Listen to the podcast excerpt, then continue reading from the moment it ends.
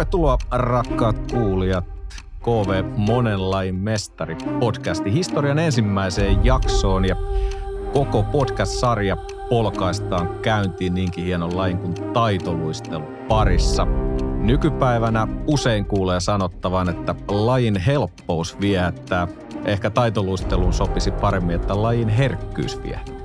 Tänään meillä vieraana Jenni Saarinen ja Rosa-Maria Salonen. Tervetuloa molemmille ja mukavaa, että pääsitte mukaan. Kiitos paljon kutsusta. Kiitos kutsusta. No, mitäs mieltä olette tuosta omasta lausahduksesta niin sanotusti lajista? No, aika hyvin kuvailit taitoluistelua, että onhan se vaikea, hyvin vaikea laji, mutta sitten kun sen aloittaa ja harrastaa sitä, niin kyllä se vie mukanaan. Ja se on niin kuin katsojalle, urheilijalle, kaikille toimijoille tosi sellainen viihdyttävä laji, kun siihen pääsee sitten sisään. Eli aasinsiltana, niin tässä varmaan aika pitkälti, minkä takia Rosa-Maria on lajin parissa pitkään jo viihtynyt. No, mä itse aloitin 4-vuotiaana luistelun ja mulle ehkä se monipuolisuus siinä viehätti, että ensimmäisenä tietysti ne temput, kaikki hienot temput jäällä ja sitten tuli nämä puvut ja glitteri ja sitten se vaikeus, että halusi niin kovasti oppia. Ja mulle ei itsellä ole silleen muista lajeista kauheasti kokemusta, että kun mä aloitin luistelun, niin se vei täysin mennessään, että mä tykkäsin tosi paljon luistella ja ihan oma arki määräytyi sen taitoluistelun mukaisesti. Ja varmasti mun perheenkin arki meni sitten siinä luistelukuskausten kanssa ja kilpailujen mukana. No vielä kun muistuu mieleen ensimmäiset harjoitukset, niin menit mukaan? No tarkalleen en muista. Mä olin kuitenkin 4-vuotias, mutta jäähallin muistan. Mä aloitin siis Lahdessa luistelemaan. Ja aika nopeasti sitten siirryin siitä ensimmäisten harjoitusten jälkeen, että mä aloitin luistelukoulusta ja siitä sitten mentiin aika reippaasti jatkoryhmiin. No mitenkäs sitten Jenni, mikä on ollut taitoluistelussa se juttu, mikä on sinut lajin pariin vetänyt? No kyllä mullakin tosi paljon se vauhti vaikutti ja varsinkin pienenä tyttönä, niin oli tosi tärkeää, että oli ihan ensimmäisenä siellä jäällä ja viilettämässä pipo päässä. Mutta kyllä se nykyään taitaa olla just se, että pystyy itseensä kehittämään jatkuvasti ja ei todellakaan tule tylsää tämän lajin parissa, että koko aika on kehitettävää, tehtävää, harjoiteltavaa. Et sitä kautta niin kuin sit vaan pystyy itseensä kehittämään. Ja sitten tietenkin se on tosi hieno tunne liukuus siellä jäällä, ihan niin kuin pelkkä se liuku vaan. Ja sitten mä tosi paljon tykkään pistää musiikkia päälle, mun lempparibiisejä ja ihan vaan liukuu. Niin kuin yhdellä jalalla, kahdella jalalla tehdä erilaisia käsiliikkeitä. Vähän niin kuin ilmasta itteensä. No, kerro vähän omasta lajitaustastasi. Rosa-Maria kertoo, että 4-vuotiaana aloittanut lajin, niin milloinkas nuori Jenni Saarinen ensimmäistä kertaa taitolustelun parissa ollut? No mä hyppäsin ekaa kertaa jäälle 5-vuotiaana ja tosiaan kaverin innottamana. Ja sitten oikeastaan kaveri lopetti, mutta itse jäin niin koukkuun siihen lajiin.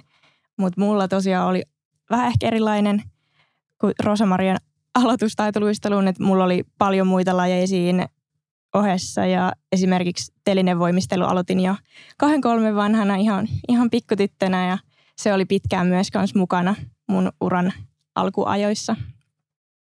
Taitoluistelu varmasti tuo paljon lisää juurikin tämmöinen telinevoimistelu, erilaiset jumpat, akrobatia ja tämän tällaista. Kyllä joo, ja mä oon siis tosi kiitollinen mun vanhemmille, että he välillä myös oikein pakottikin mut sinne, että siinä kohtaa joku taitoluistelu oli vähän niin kuin se mun ykköslaji, niin vielä kuitenkin käytiin telinevoimistelussa. Että kyllä mä koen, että sitä kautta mulle on myös se monipuolisuus niin kuin ihan kaikkeen urheilun ja tekemiseen tullut. No otetaan sitten seuraavaksi kiinni, että mikä on ollut teille se ikimuistoisin hetki tämän lajin parissa. Jotenkin ehkä osaa veikata, mikä Jennillä on, mutta käydään eka Rosa-Maria. No mä sanoisin, että mulla ei ehkä ole sellaista yhtä hetkeä. Että mä pystyisin nostamaan semmoiset kaikki kisamatkat varsinkin ulkomaan kisamatkat. Mä muistan ne niin kuin eilisen. Ja sitten varmaan nämä taitoluistelunäytökset, missä on päässyt esittämään ihan kunnon show-valoissa ja vetämään kunnolla roolia siellä. Et ne on ollut ne ikimuistoisimmat hetket. No mitenkäs Jenni? No ihan ensimmäinen ikimuistoinen tällainen kilpailureissu, mistä mulla jäi tosi lämmin ja ihana fiilis on toi EYOF, niin kuin nuorten tällainen eurooppalaisten olympiafestivaali. Että sinne lähdettiin isolla Suomen joukkoille porukalla ja oli kunnon yhteishenki ja oli hienoa, että oli niin kuin tavallaan se meidän pieni olympiakokemus jo siinä kohtaa. Ja sitten, no totta kai olympialaiset viime kaudella, että kyllähän niin kuin sitä on pienestä tytöstä asti unelmoinut ja että kyllä se on niin kuin unelmien täyttymys, että ei voisi niin kuin paremmasta unelmoida. Aivan. No tuossa nyt alkuun hieman jäi juontajallakin välistä, että no Jennin toki moni tunnistaa ja lajin parissa olevat varmasti kaikki.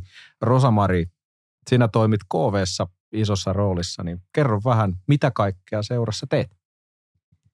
Joo, eli mä oon ollut nyt 2 vuotta KooVeen taitoluistelujaostossa ja oon seura- ja huippu-urheilukoordinaattori.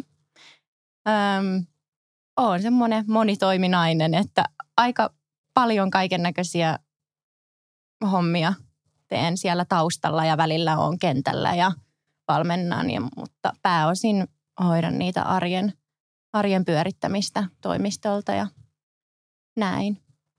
No kuinka paljon teillä vielä niin sanotusti tiet kohtaavat, että oletteko paljon toistenne kanssa yhteyksissä, tekemisissä ja kuinka paljon sinä esimerkiksi vaikutat vielä Jennin uraan? No, hyvä kysymys. No Jenni on tosiaan luistelee KooVeessa, niin ihan jäsenenä hoidan hänen harjoitusaikatauluja ja autan jäävuorovarauksissa ja peruutuksissa ja kaikessa, missä tarvii apua, niin olen niin kuin valmiina auttamaan. Ja nykyään myös työhommissa. Kyllä, eli mehän voidaan jo sanoa täällä, että Jenni aloittaa meillä siis valmentamisen ja nyt sitten voi jo kutsua Jenniä kollegaksikin. Mahtava uutinen. Hienoa. Tämä tuli tosiaan juontajalle täysin yllätyksenä, että tästä minulle ei ollut aikaisemmin kerrottu ja nyt se tulee sitten tämän jakson myötä myöskin julkiseksi asiaksi. Taitoluistelu. Niin kuin tuossa alussa sanoin, erittäin herkkä laji. Moni asia vaikuttaa moneen. Itselläni on todella pieni tausta lajiin. Olen 90-luvulla seurannut toki Rahkamo-Kokkoparin taitoluistelua ja silloin nuorempana oli enemmän aikaa myöskin seurata niin kuin penkkiurheilijana. Mutta itse taitoluistelu, aika moninainen käsite ja todella syvän keskustelun tästä voisi tehdä. Toki ihan kaikkeen meille aikaa, mutta lähdetään hieman purkamaan, että mitä kaikkea taitoluistelu pitää sisällään.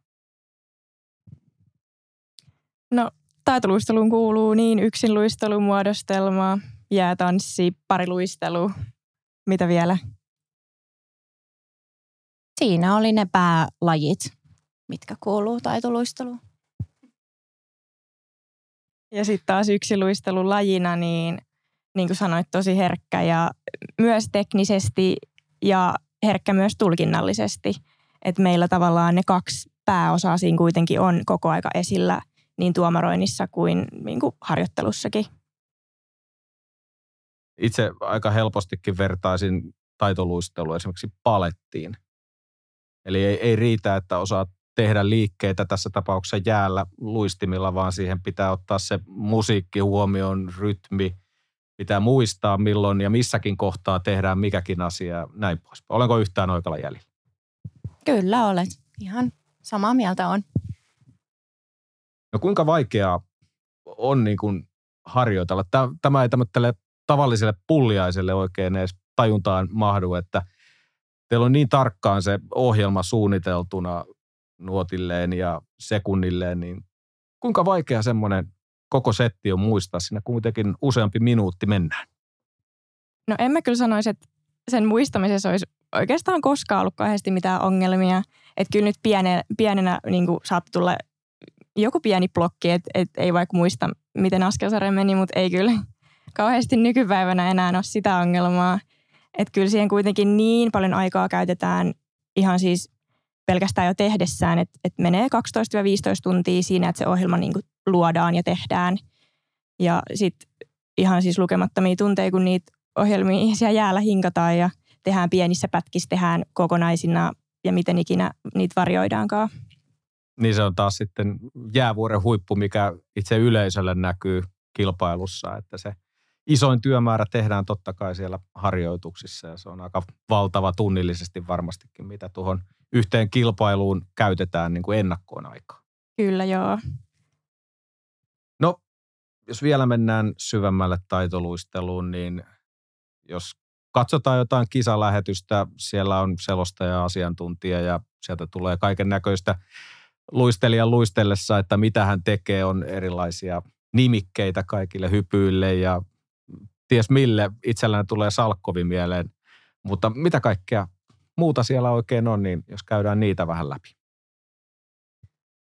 No joo, eli jokaisellahan on ne yksilölliset ohjelmat ja niillä sitten tehdään ne kilpasuoritukset ja siellä on ne hypyt, piruetit, askelsarjat, mahdolliset liukusarjat, koreografiasarjoja. Näitä kutsutaan teknisiksi elementeiksi. Ja sitten tosiaan siellä on se taiteellinen puoli, missä sitten on tätä esittämistä ja koreografian arviointia ja tulkintaa, perusluistelua. Näitä kaikkia arvioidaan siinä ohjelmassa. Ja tietenkin sitten jokaisen ohjelmaan ja eri kilpailusarjaan on määritellyt, että kuinka monta hyppyelementtiä esim. On, taikka kuinka monta piruettia on ja millainen askelsarja, että löytyykö sieltä liukusarja vai askelsarja vai koreosarja. Pitääkö tuomarille etukäteen kertoa, että mitä ohjelmaan kuuluu vai tuleeko se yhtä yllätyksenä heille kuin katsojillekin? Pitää ainakin niin kuin näin aikuisten tasolla, että meillä on se tietty kaava, mikä sitten annetaan niille tuomareille, mutta totta kai sitä saa kesken kaiken muuttaa, että sitten he siellä tuomaristossa muuttaa sitä sen mukaan. Ja onko joku tietty määrä eri juttuja, mitä pitää aina esityksessä olla? Esimerkiksi on vapaa-ohjelma, niin eikö siinäkin ole määritelty, että mitä se pitää sisältää? Joo, esim. Vapaa-ohjelmassa meillä nyt on 7 hyppyelementtiä, 3 piruettia, 2 erilaista askelsarjaa. Ja siinä se taisi ollakin. 12 elementtiä on vapaa-ohjelmassa. Ja sitten taas lyhytohjelmassa on 3 hyppyelementtiä, 3 piruettia ja 1 askelsarja. Ja tässä kohtaa muistini alkaa pätkimään, eli minun muistini ei riittäisi näihin esityksiin. Toki keski-ikäistyvä polvivammainen, niin kuulostaa jo erittäin kivulialta kaikki nämä hypyt ja piruetit, mutta erittäin mielenkiintoiselta. Eli ohjelma on aina raskas kuitenkin, että se vaatii sitä fyysistä voimaa myöskin, vaikka taitoluistelijat ovat kevyitä, siroja, ihan jos miehiäkin ajatellaan, ja tässä nyt vaikka osoitan Jenniä myöskin, niin se vaatii sitä voimaa ja sitkeyttä aika paljon. On joo, ja siis kyllä se on ihan maksimisuoritus. Että aina kun sinne kilpakentälle astuu, niin kyllä sieltä ihan siis aivan täysin puhki on, kun tulee sinne kissenkrainurkkaukseen valmentajien luokse. No sitten tämä itse tuomarointi, eli heillä on tarkkaan tiedossa, mitä siellä jäällä pitäisi ainakin tapahtua, niin miten ne pisteet määritellään, onko se vähän niin kuin makuasia sen tuomarin mukaan, että näyttikö se hänen silmään puhtaalta tai oikein tehdyltä, onko luistimen asento ollut oikein alastullessa, mihin siinä kiinnittää huomiota, miten niitä pisteitä oikein jaetaan? No tämä on tosi laaja aihe tämä tuomarointi taitoluistelussa, että mä sanoisin, että ne tekniset elementit, niin niihin on erikseen 3 tuomaria, teknistä tuomaria, ketkä sitten kattelee ihan hidastuksista, hyppyjen alastuloja, onko siellä täydet kierrokset, laskee piruettiasentojen, että siellä on tarpeeksi kierroksia myös pirueteissa. Ja sitten on erikseen arvioijat, ketkä sitten arvioi sitä laatua ja sitä, miten se elementti on onnistunut. Ja niihinkin on tiukat kriteerit, että paljon sä saat pluspisteitä, paljon sä saat miinuspisteitä, jos se on vaikka epäonnistunut se elementti. Kuulostaa aika loppuviimeen monimutkaiseltakin asialta tuomarointi tuossa, ja kuten sanoin, että se on todella laaja asia, että ei ihan ehditä käymään läpi kodin tuota asiaa, mutta jotenkin se tuntuu hirveän raskaaltakin tuomarointitavalta. Eli videoita kelaillaan paljon, toki maailma muuttuu ja jatkuvasti monessakin lajissa mennään videotarkastuksia ja näin poispäin. Mutta kuinka kauan oikein kestää suorituksen jälkeen, että ne pisteet sieltä tulee? Kyllä siinä yleensä 2-3 minuuttia menee, että harvemmin kauempaa. Okei. No mitä mieltä, tuossa nyt vähän käytiinkin yksilöluistelun tai luistelijan ominaisuuksia, eli vaatii sitä fyysistä voimaa ja näin poispäin. Mutta mitä muita ominaisuuksia luistelijalta vaaditaan? Jos olet huippuluistelija, niin onko siinä fysiikka tärkein, onko se rytmitaju, henkisen vahvuus vai mikä siinä on mielestäni se tärkein, mikä ominaisuus luistelijalla pitäisi olla tai huippuluistelijoilla on? No kyllä pitää olla se fyysinen vahvuus tosi hyvällä tasolla, että se on kuitenkin niin monipuolinen laji ja pitää olla hyvät motoriset taidot ja hyvät niin kuin kaikki fyysiset ominaisuudet oikeastaan. Ja kyllä mä sitten toiseksi nostaisin sen henkisen vahvuuden, että se on erittäin iso osa kyllä tätä taitoluisteluhommaa. Ja jos sen kanssa takkua, niin sitten kyllä luultavasti takkua kilpailuissakin. Rosa-Maria nyökyttää päätä. Löytyykö sieltä vielä täydennystä tuohon? No ei ihan totta puhut, että kilpailusuoritus on kuitenkin tosi henkisesti raskas. Sitä jännittää tosi paljon. Sä haluat antaa kaikkea siellä jääkentällä, niin kyllä siellä niin kuin tarvitaan hyviä hermoja, paineensietokykyä ja sellaista, että sä niin kuin uskot ittees. Et kyllä mä sanon, että se pääkoppa on niin kuin tosi isossa roolissa, varsinkin sitten kun sä oot kilpakentillä. No mitäs Jenni, sinä tosiaan olit olympialaisissa mukana, niin nyt kun muistelet jälkikäteen ennen ensimmäistä kisaluistelua, voiko näin sanoa, että kisaluistelua, ensimmäistä kertaa kun menit kilpailullisesti sinne jäälle, niin millä sait itseäsi rauhoitettua, kasattua? Koitko, että siinä kohtaa se henkinen vahvuus oli niin kuin mallilla?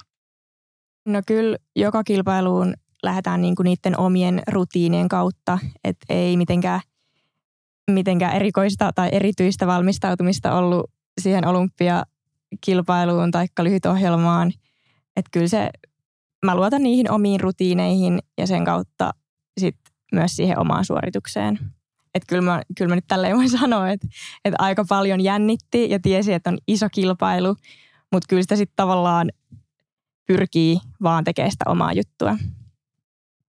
No onko lajissa vielä yleistynyt, kuten aika monessa muussa lajissa nykyään, tämmöinen mentaalipuolen valmentajien käyttö? Niin onko taitoluistelussa vielä käytössä? No kyllä ainakin on ollut käytössä jonkun verran, mutta ehkä vielä enemmän pitäisi olla käytössä. Ja ainakin omasta puolesta voin sanoa, että mun olisi pitänyt paljon enemmän tehdä niin kuin töitä oman henkisen niin kuin kovuuden kanssa. Ja nykypäivänä juurikin nämä mentaalipuolen valmentajat ovat kunnolla koulutettuja tähän. Ensimmäinen mentaalipuolen valmentaja, kenet itse muistan huipputasolla käytettynä, niin taisi Tampereen Ilveksellä olla Veltto Virtanen aikoinaan jääkiekkojoukkueessa. En nyt välttämättä ihan hänen vahvuuksiin usko siinä, jos ajatellaan nykypäivää, että ne metodit toimisivat. Mutta tässä kohtaa päätämme jakson ensimmäisen erän, eli jokaisessa jaksossa tässä podcastissa käymme 3 erässä näitä lajeja lävitse, ja nyt on ensimmäinen erä päätöksessään taitoluistelun kanssa, ja palaamme hetkisen kuluttua jälleen ääneen toisen erän parissa.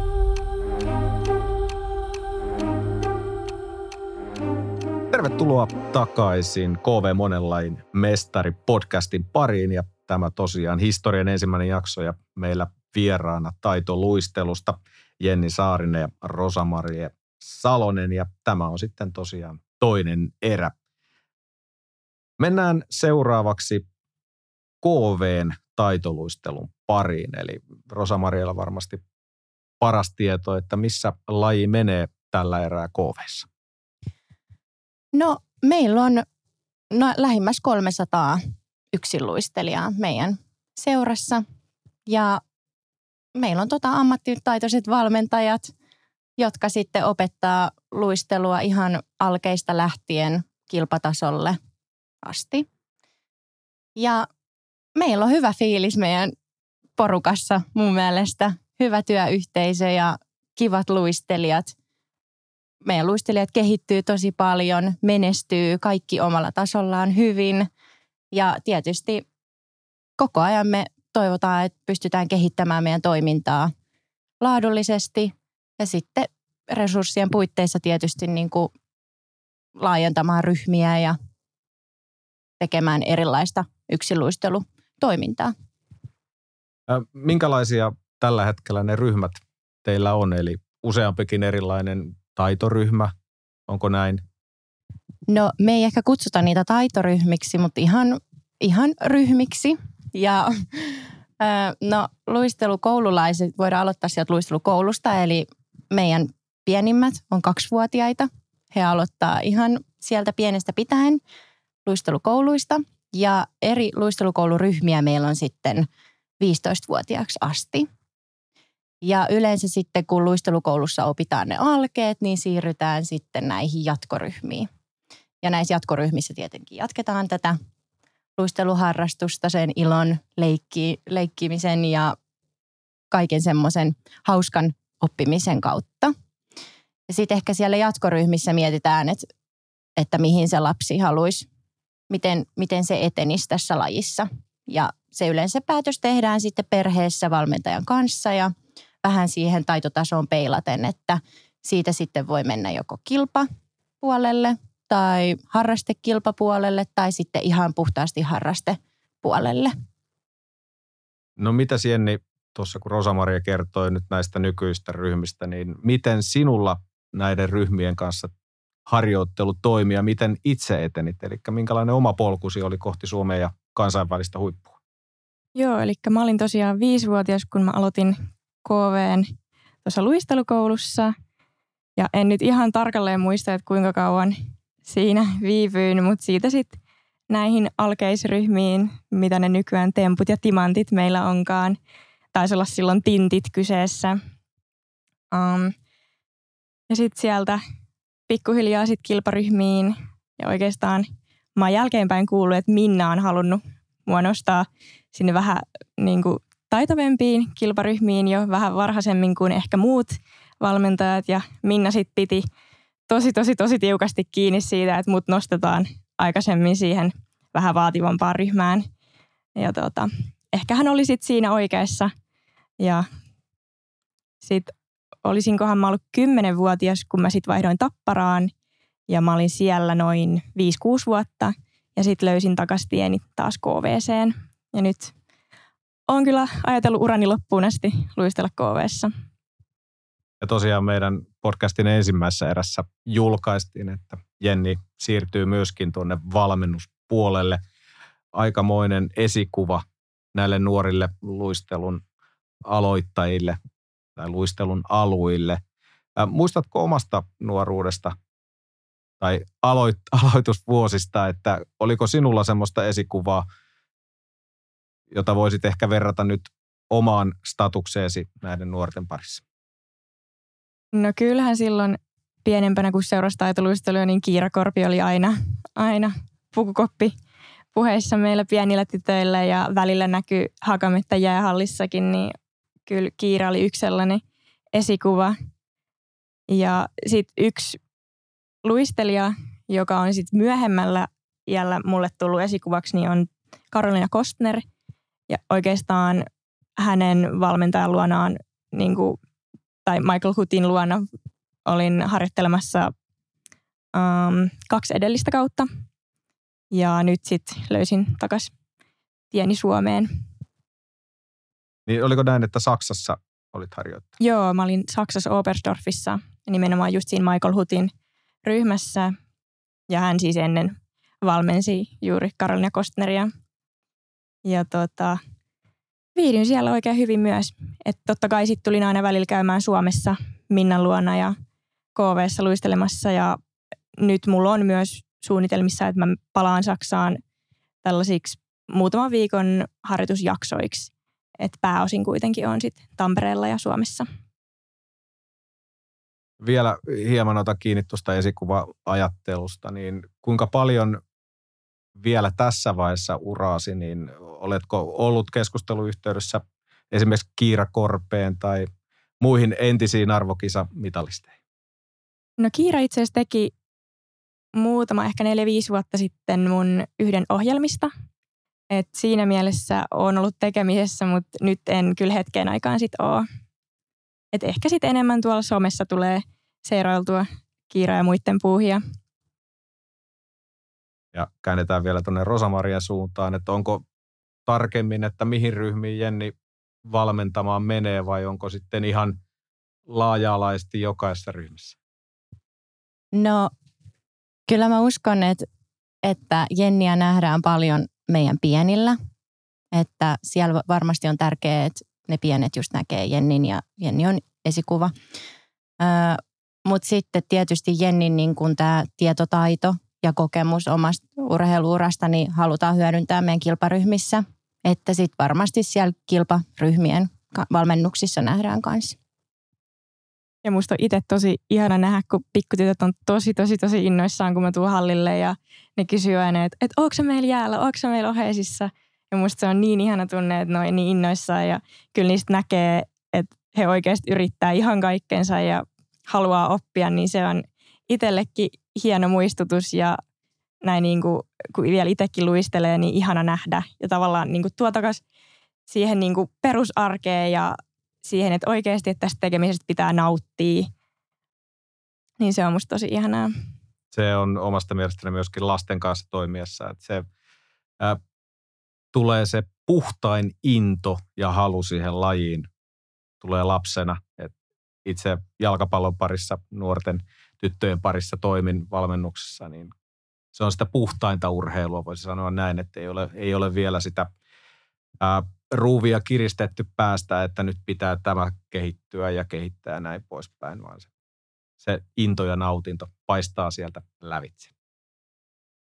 No, mitäs sitten, jos nyt tämän podcastin kuuntelijoista joku nuori tai lapsi tai jopa aikuinen haluaisi aloittaa taitoluistelun, niin miten pääsee mukaan? No, meillä ensimmäisenä varmaan on tutustuminen ryhmiin. Eli tulee rohkeasti ottaa yhteyttä meihin ja tulee tutustumaan jäälle ja sitten tutustuu siihen valmentajaan tietysti siellä jäällä ja sen kautta sitten voidaan käydä läpi mahdollisia ryhmiä. Että mä koen, että meillä on KooVeessa tosi hyvin tarjontaa ja joka niin kuin kaikenlaiselle luistelijalle löytyy varmasti sopiva ryhmä. Niin ei ottaa yhteyttä meihin. No löytyykö myöskin tämmöiselle esimerkiksi senioriluistelijalle, kun osoitan itseäni hieman kokeneemmalle ihmiselle, löytyykö silläkin ryhmä? No tällä hetkellä me ei aikuisille järjestetä luisteluvalmennusta. On aikaisempina vuosina ilmeisesti järjestetty, mutta nyt ollaan keskitytty enempi näihin lapsiin ja nuoriin ja tähän kilpaluisteluun, missä sitten meillä on näitä aikuisia, mutta pistän korvan taakse, niin järjestetään semmoinen aikuisten ryhmä. Sehän kuulostaa vallan hyvältä. Mitä sitten, kun nuori lapsi tulee ensimmäistä kertaa sinne jäähallille? Riittääkö, että on hyvä mieli ja hyvä tsemppi mukana vai saako esimerkiksi ensimmäisellä kerralla luistimia lainaan? Miten tämä varustepuoli? Joo, eli meillä on KooVeessa lainaluistimia todella pieneen jalkaan ja niistä ei tarvitse laittaa vaan viestiä, että haluaisi tulla kokeilemaan ja saisiko lainaksi luistimet, niin me kyllä järjestetään ne ensimmäiselle tutustumiskerralle. Ja kypärä on hyvä olla ja tietysti se oma vanhempi saa tulla seuraamaan ja sitten meidän osaavat valmentajat siellä kyllä varmasti hoitaa hommansa ja lapsi tulee hymyssä suin sieltä tunnin jälkeen pois. Eli lajiin on helppo päästä sisälle, helppo päästä kokeilemaan. Kun puhutaan jääurheilusta ja hallissa tapahtuvasta urheilusta, niin ainakin jääkiekon puolelta tulee se viesti, että harrastaminen on kallista. Niin miten taitoluistelun puolella? KooVeella ainakin laaja tai iso seura, missä varmasti talkoo töitään vastaavia löytyy, mutta minkälaisia kustannuksia harrastavan lapsen vanhemmille noin suunnilleen koituu? No aloittelevan luistelijalla ne harrastusmaksut tietysti pyritään pitämään tosi alhaisena, että osallistumismaksut luistelukoulussa pyörii siellä reilu 100 euroa, syyskausi, kevätkausi, että sitten kun mennään siitä eteenpäin, niin sitten ne kustannukset kyllä alkaa nousemaan ja se on yksinkertaisesti siitä vaan, että varusteet maksaa, jää on kallista, että ne kaikki, ja meillä on ammattitaitoiset valmentajat, niin niistä se hinta vähän niin kuin muodostuu. Mutta ehkä aina yllättävä tekijä, mikä luisteluperheelle tulee, on ne ylimääräiset kustannukset, mitkä sitten tulee kilpailuista ja kilpailupuvusta ja niin kuin tämmöinen oheistoiminta esimerkiksi, että tanssista maksetaan ja fyysisistä testeistä, että ne on sitten sellaisia, mitkä siitä ehkä tekee sen vähän kalliimman lajin. Eli periaatteessa matalan kynnyksen laji aloittaa, tulla mukaan, mutta mitä enemmän haluaa nostaa omaa tasoa, niin totta kai nykymaailmassa niin se kustannus sitten nousee. Harjoituksia teilläkin varmasti järjestetään paljon, eri ryhmillä eri määrä, eri ajat, niin keskimäärin kuinka monta harjoitusta per viikko on nuorella harrastavalla taitoluistelijalla?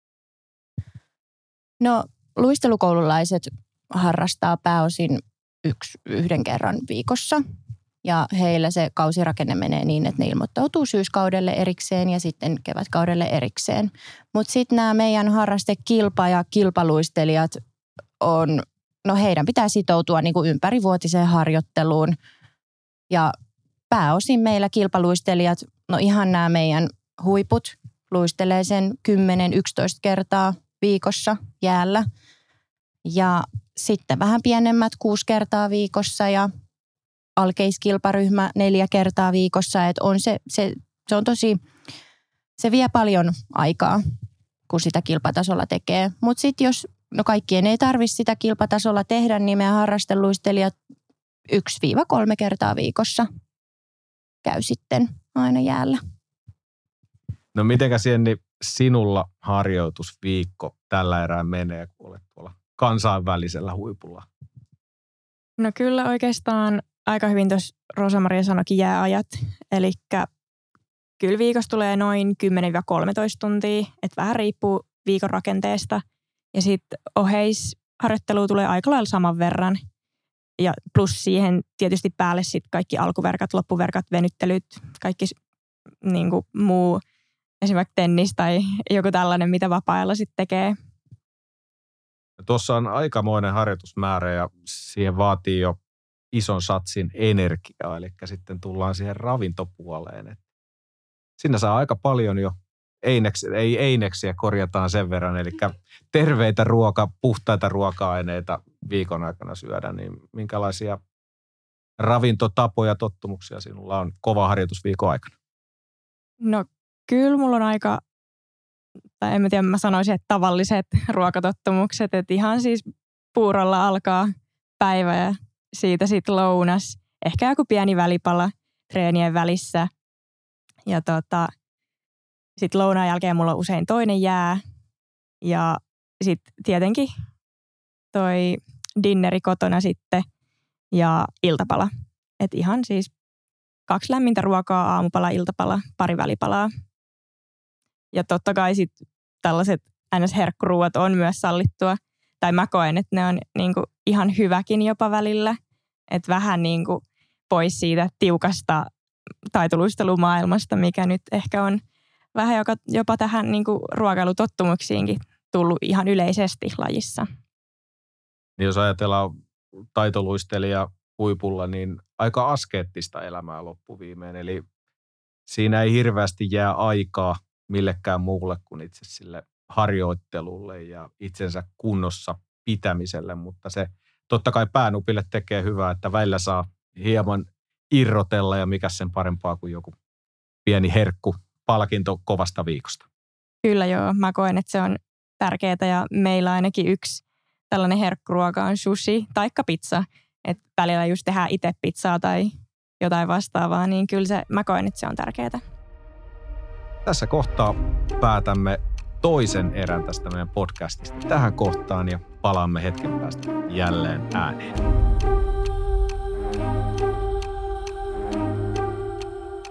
Tervetuloa takaisin KooVee Monenlain mestari podcastin pariin. Tänään vuorossa historian ensimmäisessä jaksossa taitoluistelu. Vieraana meillä on Jenni ja Rosa-Maria ja nyt siis vuorossa kolmas erä.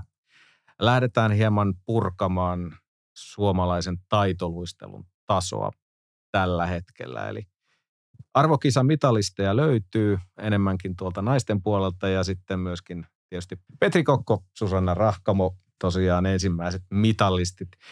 Mutta missä mennään tällä hetkellä suomalaisessa taitoluistelussa? Meillä on täällä meidän arvokisakävijä mukana, eli Jenni Saarinen, mutta jos ajatellaan kokonaisuutena, koska tulee seuraava mitali Suomeen? Voiko edes ennustaa, että onko, mitä esimerkiksi Jennin pitää parantaa, että se mitali on mahdollinen? No jos multa kysytään, että mitä mun pitää parantaa, niin kyllä se ehdottomasti on niin kuin psyykkinen vahvuus ja psyykkinen niin kuin tämä osa-alue. Ja sitten sitä kautta tietenkin kilpailuissa niin kuin vielä paremmin onnistuminen ja paljon ehjempien suorituksien tekeminen. Et se on se päätavoite tässä vielä itselläkin. Niin, mä voisin tuohon lisätä, että ehkä tästä maailmankärjestä, niin me ollaan aika, tai no mun mielestä me ollaan jääty teknisesti jälkeen, että siellä on tosi kova taso. Mutta sitten kun mä mietin EM-kisoja, niin siellä suomalaisilla olisi tosi hyvät saumat onnistuessa saada mitalli. Että se vaatii vaan se onnistumisen siellä kisoissa. Ja varsinkin nyt maailman tilanteen huomioon ottaen, niin venäläiset on pois myöskin ensi EM-kilpailuista. Että sitten siellä on oikeastaan aika lailla kenellä vaan, kuka nyt pystyy onnistumaan ja tekee hyvät ehjät suoritukset, niin mahkut. Mutta kyllä täytyy sanoa, että laji on mennyt ihan älyttömästi eteenpäin, että ei olisi tullut kuulonkaan, että 50 vuotta sitten oltaisiin neloishyppyjä naisten sarjassa hypätty. Et kyllä se on tavallaan myöskin surullista, että sitten se vie sitä lajin toista puolta pois, että sitä niin kuin tulkintaa ja luistelutaitoa ja ilmaisua, että sitten se jää vähän niin kuin taka-alalle. No onko sitten, jos ajatellaan maailman kärkeä ja Suomen kärkeä, niin kun eroa jonkun verran on, Jenni sanoi itsestään, että se henkinen puoli, mutta ollaanko valmennuksessa jäljessä vai onko sitten esimerkiksi fyysiset ominaisuudet eri kulttuureissa, vähän eri vahvuudet ihmisissä verrattuna sitten taas suomalaisiin? Että mikä siinä sen eron tekee? No varmaan se harjoittelukulttuuri, se harjoittelun määrä, että me ei ehkä ihan Suomessa pystytä tarjoamaan sitten ihan näille tuleville huipuille silloin, kun on koulussa, niin sellaista, tai sen koulun ja taitoluistelun yhdistämistä, että pitäisi ehkä enempi treenata, saada siitä niin kuin kaikki hyöty irti niistä harjoitteluista, ja että ne olisi niin kuin sille urheilijalle rakennettu se arki. Että ehkä siinä me vähän jäädään sitten jälkeen, että mun mielestä ainakin niin kuin valmennus ei ole jäänyt. Että meillä on tosi ammattitaitoiset valmentajat. Ne käy paljon koulutuksia, valmentajakoulutuksia ja vielä erikoistuu taitoluisteluvalmennukseen. Ja monella on tosi kova pedagoginen osaaminen. Että en usko, että se siitä on kiinni. Voidaanko ajatella näin, että vaikka jos ajatellaan Suomea EM-tasolla, naisissa ainakin, niin meillä on korkealla tasolla oleva kärki, mutta kohtuu kapea kärki. Eli ei ole sitä, miten se nyt pukisin sanoiksi, ei ole niin laajaa sitä kärkeä. Eli puuttuu sitä kovemman tason luistelijaa, mikä taas toisi lisää kilpailua Suomessa lajin keskelle ja enemmän sitä taisteluarvokisapaikasta. Toki en sano, että se arvokisapaikka helpolla tulee tälläkään hetkellä, mutta se, että siihen tulisi lisää sitä kilpailua ja se nostaisi vaatimustasoja ja sitä kautta noustaisi vielä korkeammalle maailman huipulle. No kyllä mä uskon, että nyt, tai oikeastaan tiedän, että meillä nyt on tiukentunut kilpailu, että viime vuonna oli ihan hyvää kilpailua, ehkä vähän heikosti meni kausi, mutta et on kuitenkin niinku enemmän nyt luistelijoita, jotka kilpailee niistä paikoista. Ja tiedän, että siellä on paljon hyviä nuoria tulossa, että toki heidän pitää vielä antaa rauhassa kasvaa ja kehittyä, mutta uskon, että sieltä on ihan hyviä luistelijoita kyllä tulossa. No missä näette, että Suomessa pitäisi olla vielä parempia, että tulisi lisää Jenni Saarisia?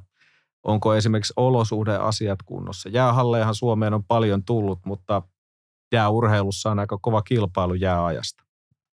No se on just näin, että se jäämäärä on ihan ok, mutta ne ei ehkä ole optimaalisia ne jääajat, mitä me saadaan. Ja just se, mistä mä puhuin aikaisemmin, että ne on tosi vaikea yhdistää sen lapsen tai sen nuoren kouluun. Joten se arki on tosi hektistä ja se on tosi vaikea rakentaa silleen, että se urheilija niin kuin saisi kaikki irti siitä luistelutreenistä. Että varmaan mä sanoisin, että ne olosuhteet on se isoin asia, mitä lähtisi niin kuin ensimmäisenä korjaamaan. Ja sitten mä ehkä sanoisin, että se monipuolisuus ihan sieltä pienestä lapsesta saakka pitäisi säilyttää. Että sitten kun on tällainen laji, missä pitää tosi aikaisin niin kuin erikoistua siihen omaan lajiin ja tekemiseen ja tekniikkaan, niin mä koen, että se olisi hyvä jatkaa niin kuin mahdollisimman monipuolista liikuntaa ja tekemistä niin pitkälle kuin mahdollista. No, minkälaisena näette tässä kohtaa, jos ajatellaan KooVee-laista taitoluistelua? Tällä hetkellä paljon luistelijoita, valmentajia riittää, niin minkälaisena näette lajijaoston tulevaisuuden? No, meillä on hyvä meininki siellä.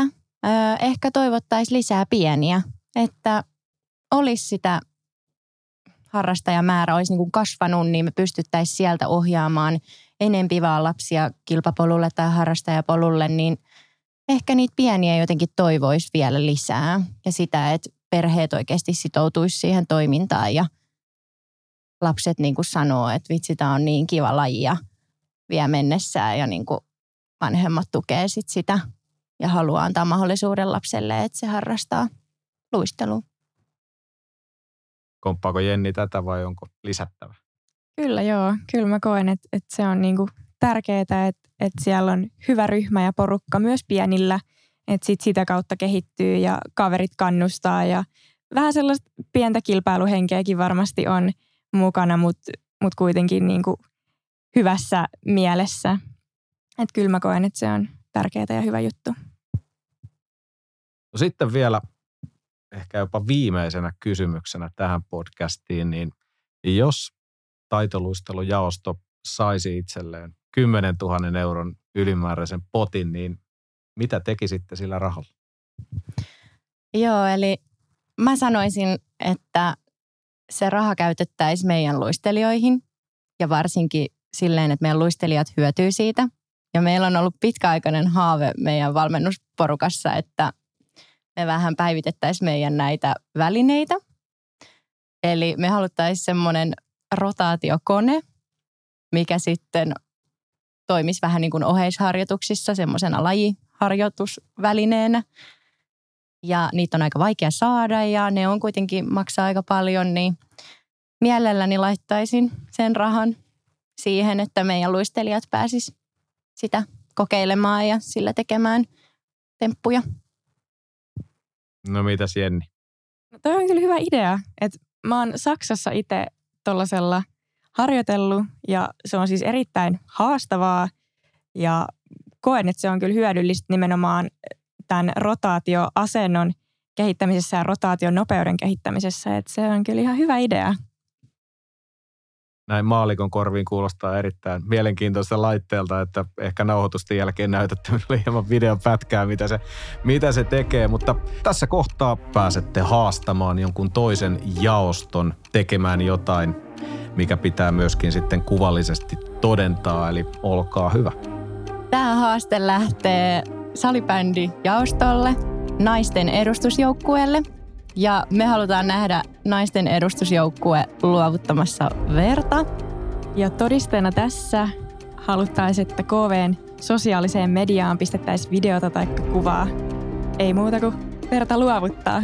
Eli yhteiskunnalliseen hyvään loistava haaste sinne Säpän naisten liiga- tai edustusjengille. Mahtava homma, että pääsitte vieraiksi tähän uuden uutukaiseen podcastiin, eli historian ensimmäinen jakso. KooVee Monenlain mestari -podcastia. Iso kiitos molemmille.